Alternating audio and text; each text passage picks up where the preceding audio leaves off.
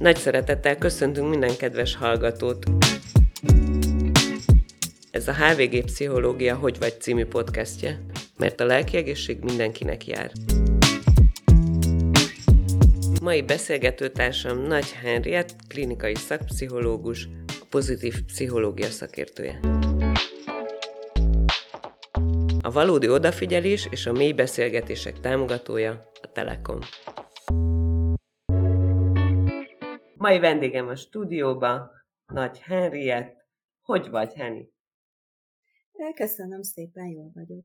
Milyen gyakran kérdezel meg másokat arról, hogy hogy vannak? Valószínűleg nem elég gyakran. Me, e, e, igen, ez egy, ez egy fontos kérdés. Nyilván te is ezért indítod ezt a beszélgetést, hogy érdeklődjünk a többi ember felé, és, és egy-egy ilyen kis rövid érdeklődő, hogy van kérdés is nagyon sokat tud számítani abból a szempontból, hogy a másik ember ne érezze magát magányosnak, hanem azt érezze, hogy valaki figyel rá. Úgyhogy érdemes mindannyiunknak valószínűleg arra törekedni, hogy minél többször tegye fel ezt a, ezt a kis rövid kérdést. Te a pozitív pszichológiát kutatod, területeit kutatod, és az érzelmi intelligencia is hozzátartozik az érdeklődési területedhez. Mi az, amit ezek a pszichológiai irányok elmondanak a kapcsolatokról? Hát talán a legfontosabb üzenetük az, hogy, hogy ezek, az, hogy milyen minőségű kapcsolataink vannak, az egy sokkal fontosabb dolog, mint amit esetleg a mindennapok rohanásában gondolunk, hiszen az, hogy milyen, mennyire vagyunk elégedettek a kapcsolatainkkal, és mennyire vannak minőségi kapcsolataink, az meghatározó lehet a testi-lelki egészségünk szempontjából, akár még az élettartamunkat is befolyásolhatja. Mert hogyan hatnak? protektív, nagyon fontos protektív tényezők, védő, védő tényezők a, a kapcsolatok. Hát ugye a kapcsolatok az ember társas lény, szokták mondani, és ez alatt a, a megállapítás mögött az van, hogy rengeteg funkció megnevezhető, ami miatt nekünk szükségünk van kapcsolatokra. De az egyik első az az, hogy az embernek vannak úgynevezett alapvető emberi szükségletei, amelyeknek valamilyen mértékben ki kell elégítve lennie ahhoz, hogy jól érezzük magunkat, és ezek között, az alapvető emberi szükségletek között a valahová tartozás szükséglete is ott szerepel mindannyiunknak, ahogy a nyitó kérdésed és Kriszta ezt sugalta, mindannyiunknak szüksége van valamennyi figyelemre. Jó, lehetnek egyéni különbségek, hogyha mondjuk egy félénk embert akarunk ebből a szempontból összehasonlítani egy, egy exhibicionista vagy egy narcisztikus emberrel, tehát lehet abba különbség, hogy mennyi figyelemre van szükséged a többi embertől ahhoz, hogy jól érezd magad, de az biztos, hogy mindenkinek kell kell valamennyi figyelem, valamennyi törődés, és mindannyiunknak kell ahhoz, hogy, hogy egy egészséges önértékelést, önbecsülést tartsunk fenn, és hogy önmagunkat feltételek nélkül tudjuk elfogadni, meg pozitívan lássuk, ahhoz szükségünk van a többi embertől jövő pozitív megerősítésekre gyerekkorban rettenetesen nagy szükségünk van, később már ennek a mértéke csökkenhet, ahogy egyre stabilabb ént alakítunk ki, de hogy mindig, mindig szükségünk van arra, hogy a, hogy a másik ember visszatükrözze nekünk azt, hogy mi jó anyák vagyunk, jó apák vagyunk, jó kollégák vagyunk, jó barátok vagyunk, jó testvérek vagyunk, jó nők vagyunk, jó férfiak vagyunk, tehát hogy kellenek ezek a többi embertől jövő pozitív visszajelzések ahhoz, hogy egy ilyen egészséges és pozitív énképet tudjunk önmagunkról kialakítani. Tehát ilyen értelemben szinte nem is létezik az énünk sem a többi ember visszajelzése nélkül. Azt gondolom, az elmúlt három év igencsak felerősítette a kapcsolatokat, a kapcsolatok értékelését, illetve említetted azt is, hogy sokan nem elégedettek a emberi kapcsolataikkal. Mi a tapasztalatod, miért, és hogyan lehet esetleg ezen javítani? Hát körül, a kutatások azt mutatják, hogy úgy átlagosan minden ötödik ember körülbelül magányosnak vallja magát.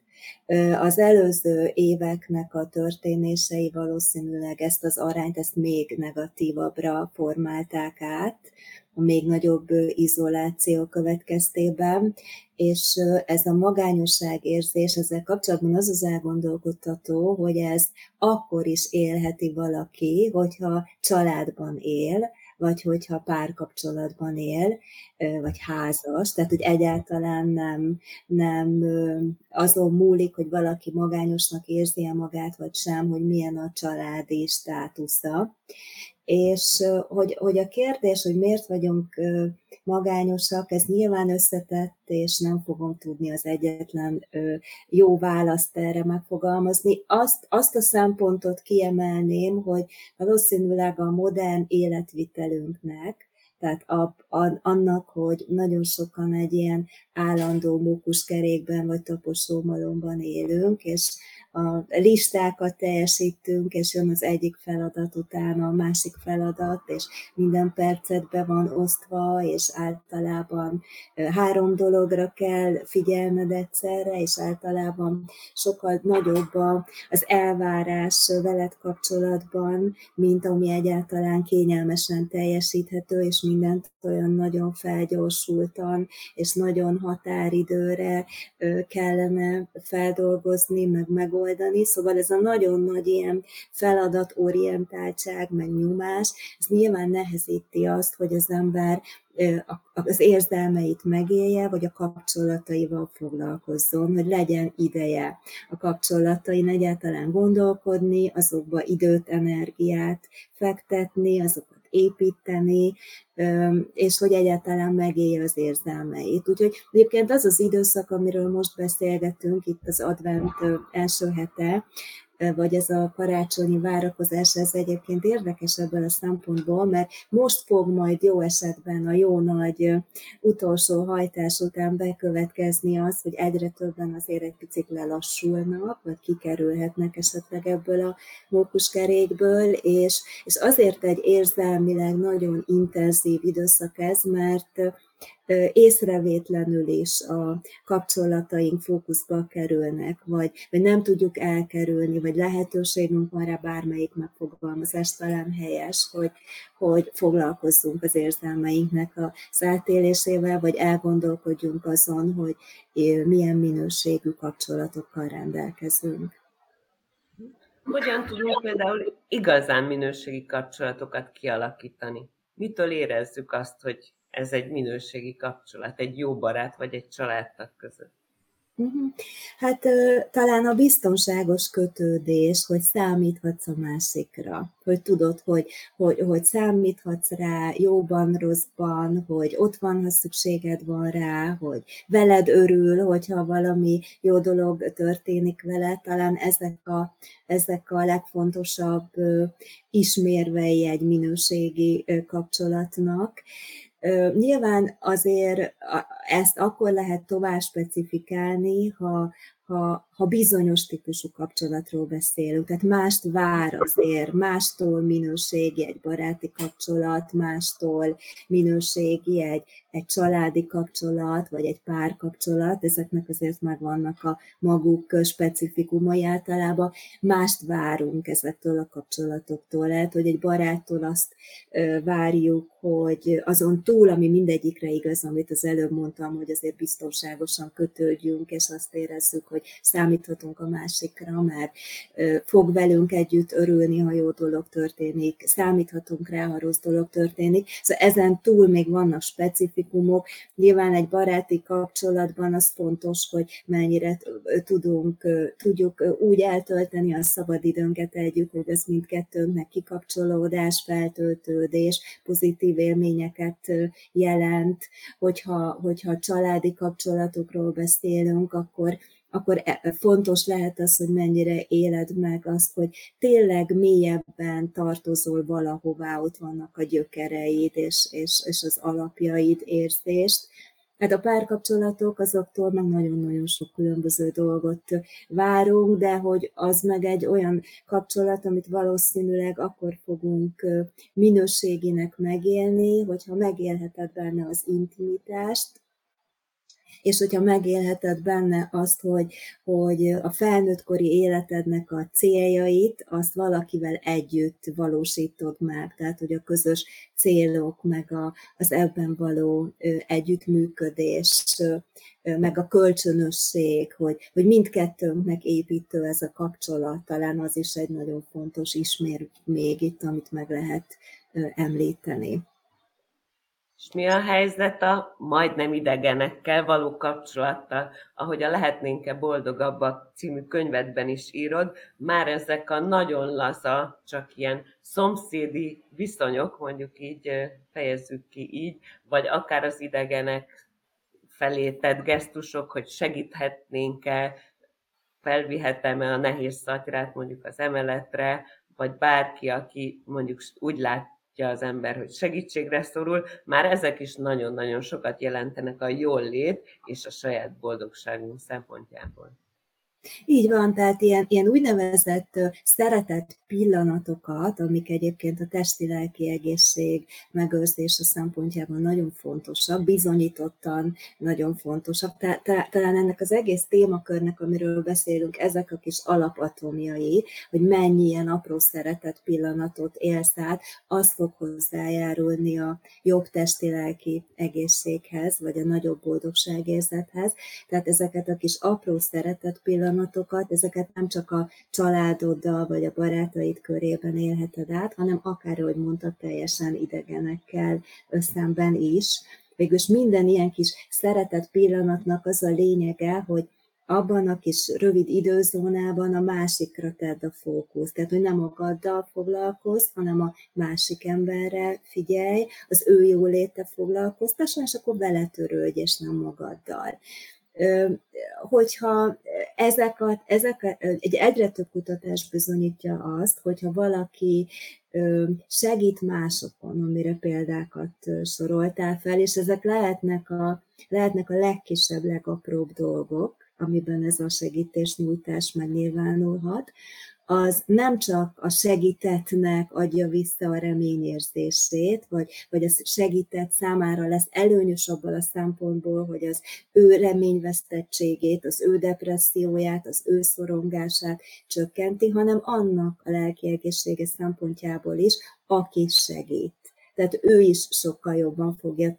tőle, tőle érezni magát, és tényleg ebbe az a különleges, hogy a legapróbb dolgok is tudnak ebből a szempontból számítani. Végülis az a lényeg talán, hogy az ember, hogyha ha jobb kapcsolatokat akar, ezt a gondolatmenetet követve, akkor azon túl, hogy, hogy elfogadja ebben a saját szerepét, hogy ez rajtam is múlik, hogy milyenek lesznek a kapcsolataim a többi emberrel, beleértve a családtagjaimat, a barátaimat, vagy akár az idegeneket, ez rajtam is múlik, hiszen az egész életemnek alakítója vagyok, tehát ennek a, az elfogadása után, és, an, és annak a szándéknak a megfogalmazása után, hogy én akarok ezzel foglalkozni, mert azért ez egy döntés, hogy mire fordítom az időm meg az energiám. Fordíthatom arra, hogy egyre gazdagabb legyek, fordíthatom arra, hogy egyre ismertebb legyek, hogy egyre jobban nézzek ki, ezer dologra fordíthatom, arra is fordíthatom, az is lehet egy törekvés, hogy jobbak legyenek az emberi kapcsolataim. Az biztos, hogy mindenre egyszerre nem tudjuk, mert azért egy korlátozott energiakészlettel rendelkezünk, tehát utána kell egy szándék, hogy én ezzel akarok foglalkozni, és ezt követi azt, hogy bátornak kell lenni, és merni kell kezdeményezni. Mert az emberben ilyenkor azért ott van egy ilyen lebeszélő gép, hogy miért én? Miért én szólítsam meg? Miért nem ő kérdezi meg, hogy hogy vagyok? Miért én hívjam fel? Majd, ha ő felhív, majd, ha ő máshogy viszonyul, majd, ha ő is jó lesz velem, akkor én is jó leszek vele. Tehát, hogyha mindig a másik embertől várjuk azt, hogy ő telefonáljon, ő lépjen, ő kezdeményezzen, ő kérdezzen, ő érteklődjék, akkor ez ezzel egy csomó lehetőséget elveszítünk azzal kapcsolatban, hogy építsük az emberi kapcsolatunkat. Tehát nagyon fontos ez a, ez a kezdeményezés. És aztán vannak olyan nagyon régi, még Carl Rogers által leírt alapelvek, hogy hogyan is lehet egy már kezdődő kapcsolatot, vagy egy létező kapcsolatot építeni, vagy leépíteni, hogy nyilván, hogyha empatikus vagy, hogyha őszintén, tehát nem, nem megjátszottan, feltétel nélkül elfogadod a másik embert, akkor ez ettől szárnyalni fog annak a kapcsolatnak a, az épülése és a mélyülése. De, de hogyha ennek az ellentétét teszed, tehát értékelsz, véleményt mondasz, félbeszakítasz, nem is figyelsz oda, nem vagy szavahihető, nem vagy őszinte, tehát hogyha az, el, az előbb felsoroltaknak a, a, az ellentétét teszed, azzal viszont egy pillanat alatt meg lehet ölni egy ilyen érzékeny dolgot, mint egy kapcsolatnak a, a fejlődése vagy épülése. Ha jól értettem abból, amit mondtál, egyáltalán nem kifogás az, hogy én nem vagyok olyan típusú ember. Én zárkozottabb vagyok. Mhm. Én nem szoktam másoktól megkérdezni, hanem igenis, fogjuk magunkat, vegyük a bátorságot, és kérdezzük meg a másikat, akár csak arról, hogy hogy van. Így van, így van. És lehet, hogy nem is gondoljuk azt, hogy mondjuk az egy annyira jókor elhangzó egy-egy mondat. Tehát, hogy megvan annak a nem, nem, nem biztos, hogy minden ilyen kérdéssel ö, ö, megmentjük a világot, de elképzelhető, hogy egyszer lesz egy olyan kérdés, ami egy, egy, egy nagyon jókor talál, és nagyon fontos, és annak az embernek a, a, az akkori problémáival való megküzdésében az nagyon-nagyon sokat fog segíteni. De egy jó szó is nagyon, sok, mind, nagyon sokat számíthat, hogyha a megfelelő időpontban és, és őszintén és érdeklődve hangzik el. Boldogság kutatással foglalkozók igenis kiemelik a kapcsolatokat. Hol van ennek a helye a saját boldogságunk elérése, elérésében, a saját boldogságunkban milyen helyet foglal el a kapcsolat? A legelőkelőbb helyet foglalja, elmondhatjuk ezt. Tehát általában azt mutatják a kutatások, hogy a legboldogabb 10% az embereknek, vagy az életével leginkább, tehát ezek ilyen általában élettel való elégedettséget mérő kutatások, és ha megnézzük, hogy ott a felső 10%, aki a leginkább elégedett az életével, az ő esetükben megfigyelhető az, hogy egyébként nagyon sok életkörülményben, rengeteg tényezőben ők nagyon szórnak, tehát nagyon különböző emberek tudnak ebbe a leggazdagabbtól a szegényen át, a férfi, a nő, a különböző életkorú, stb. emberek tudnak bekerülni ebbe a felső 10%-ba, és egyetlen egy dolog van, ami így kiugrik, hogy az viszont közös mindenkiben, az az, hogy, hogy néhány minőségi kapcsolattal, számukra fontos kapcsolattal ezek az emberek rendelkeznek. Oly, ők, ők rájuk közösen jellemző az, hogy az élet értelmességének az érzetét általában a kapcsolataikban lelik meg. Tehát, hogy ez egy ilyen nagyon alapvető motiváció az életükben, ami, ami mindennek igazából az értelmét adja. Van egy hát, ilyen megállapítás. Uh-huh van egy ilyen megállapítás is, hogy az, az teljes élet, vagy az értelmes élet másokról szól. Valójában, ha én boldoggá teszek valami, valakit, azzal magamat is boldoggá teszem automatikusan. Így van, így van. Így van, illetve ha már az előbb az élet értelmességét említettem, ugye erre Viktor Frankl hívta fel a figyelmet, hogy fordítsuk meg a kérdést. Tehát amikor az életünk értelmességéről gondolkodunk, akkor ne az legyen a kérdés, hogy nekem miért lenne jó, ha még élnék, én még mit szeretnék megélni, nekem még mi van a pakancs listámon, miért érdemes még kibírnom, milyen élvezetek vagy milyen jó élményeket szeretnék majd még az életben megélni. Sokkal helyes fontosabb a kérdést úgy feltenni, hogy mi értelme van annak, milyen feladatom van még, milyen ügyet kell még képviselnem, kinek van még rám szüksége, ki az a szerettem, vagy mi az a feladatom, amit nekem még, amiért nekem még élnem kell, és életbe kell maradnom, és nem hagyhatom el magam, és, és, és tennem kell a dolgaimat napról napra. Tehát, hogy könnyebb megtalálni az élet értelmességét is, ami ugye azért a boldogságészet szempontjából megint csak egy ilyen nagyon kulcs tényező, majdnem rokon vagy szinonív fogalmak, hogy, hogy ahhoz azért az kell, hogy az ember azt érezze, hogy valami más van a fókuszban, ahogy mondtad. Lehet ez ügy, lehet ez bármilyen feladat, nem feltétlenül emberi kapcsolat, de lehet, lehet emberi kapcsolat is, ami ezt a, ezt a legbelsőbb motivációt adhatja az életnek a nehézségeivel, fenyegetéseivel, bizonytalanságaival való megküzdésünk során. Mit tegyünk például akkor, hogyha valaki egy hogy vagy kérdésre ránk szúdítja az összes baját? Hát, ha ugye az lenne a, a, a legkívánatosabb, ha lenne időnk ezt türelmesen meghallgatni, de azért fogalmazok ilyen óvatosan, mert nyilván elképzelhető, az élet azért nem mindig ad erre lehetőséget, hogy ennyire ráérősen ö, ö, tudjuk tölteni az életünket, de hát az lenne a kívánatos, mert ahogy szokták mondani, a, a megosztott öröm megduplázódik, a megosztott szenvedés pedig megfeleződik.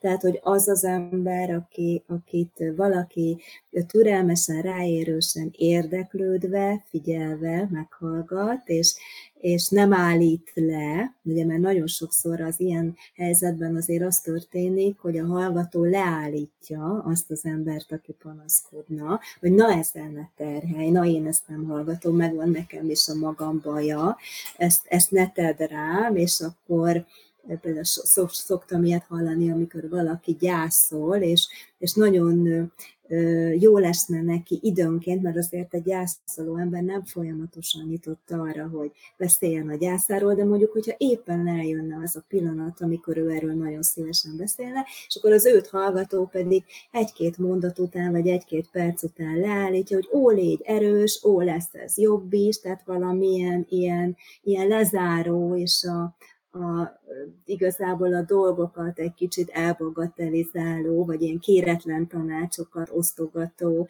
megjegyzéssel állítja le. Ugye ez nagyon fájdalmas lehet annak az embernek, aki éppen szerette volna megnyitni a lelkét és beszélni ezekről a dolgokról. Ő nem akarna semmilyen kéretlen tanácsot, vagy, vagy ö, ilyen, ilyen instrukciókat, hogy erősebbnek kellene lenni, sőt, hát az valószínűleg ilyen helyzetben még elég, elég ellentétes hatást is elérhet, hiszen azt sugalhatja az ember számára, hogy, hogy ő nem teheti meg, hogy gyengének mutatkozzon, most se panaszkodjon itt, ne legyen gyenge, hanem tessék erősnek lenni, és, és megoldani egyedül a dolgokat.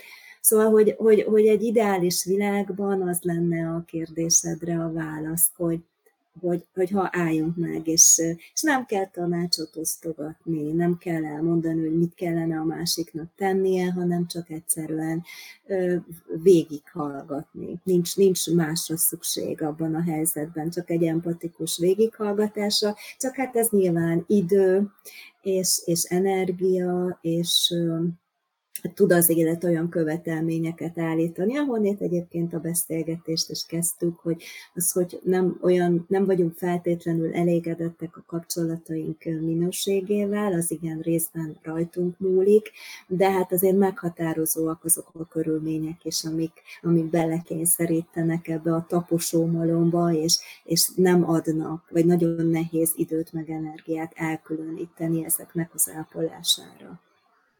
Így van, de mindenképpen megéri, ahogy a beszélgetésből is megtudhattátok. Nagyon szépen köszönöm, hogy megosztottad a gondolataidat velünk, és azt gondolom, hogy idő, energia, egy picit türelem, és legfőképpen figyelem, ehhez van szükség arra, hogy jobbak legyenek a kapcsolataink, és ezáltal mi is jobban érezzük magunkat.